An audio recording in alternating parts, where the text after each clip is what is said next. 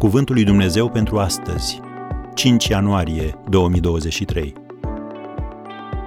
Voi care sunteți duhovnicești, să-l ridicați. Galateni 6, versetul 1.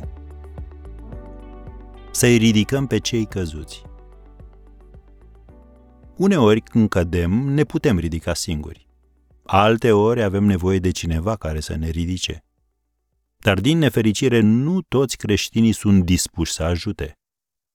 Unii au impresia că prin faptul că arată bunătate față de cineva, păcatul lor este trecut cu vederea.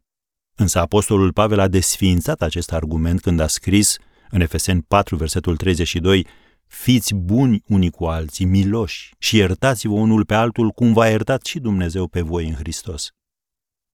De ce trebuie să-i ridicăm pe alții? Întâi, pentru că Dumnezeu ne spune să o facem. Chiar dacă un om ar cădea deodată în vreo greșeală, voi care sunteți duhovnicești să-l ridicați cu Duhul blândeții și ia seama la tine însuți ca să nu fii ispitit și tu. Am citit primul verset din Galaten 6.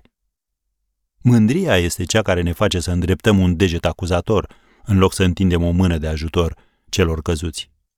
Ne face să credem că suntem mai buni decât ceilalți, că nu e cu putință ca și noi să cădem la fel ca ei.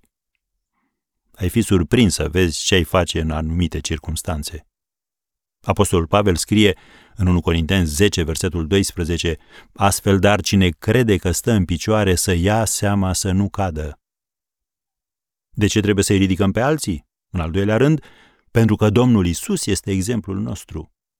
Isus nu a avut timp pentru fariseii care își ascundeau păcatele în spatele unor măși religioase, dar el nu a condamnat niciodată pe cineva care a fost prins în păcat, în ispită și în eșec. În clipa în care s-au întors la el, el i-a ridicat bucuros.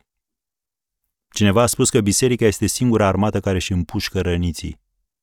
Oamenii ne privesc ca să vadă dacă harul pe care îl predicăm este la fel cu cel pe care îl arătăm unii față de alții. Să nu-i dezamăgim.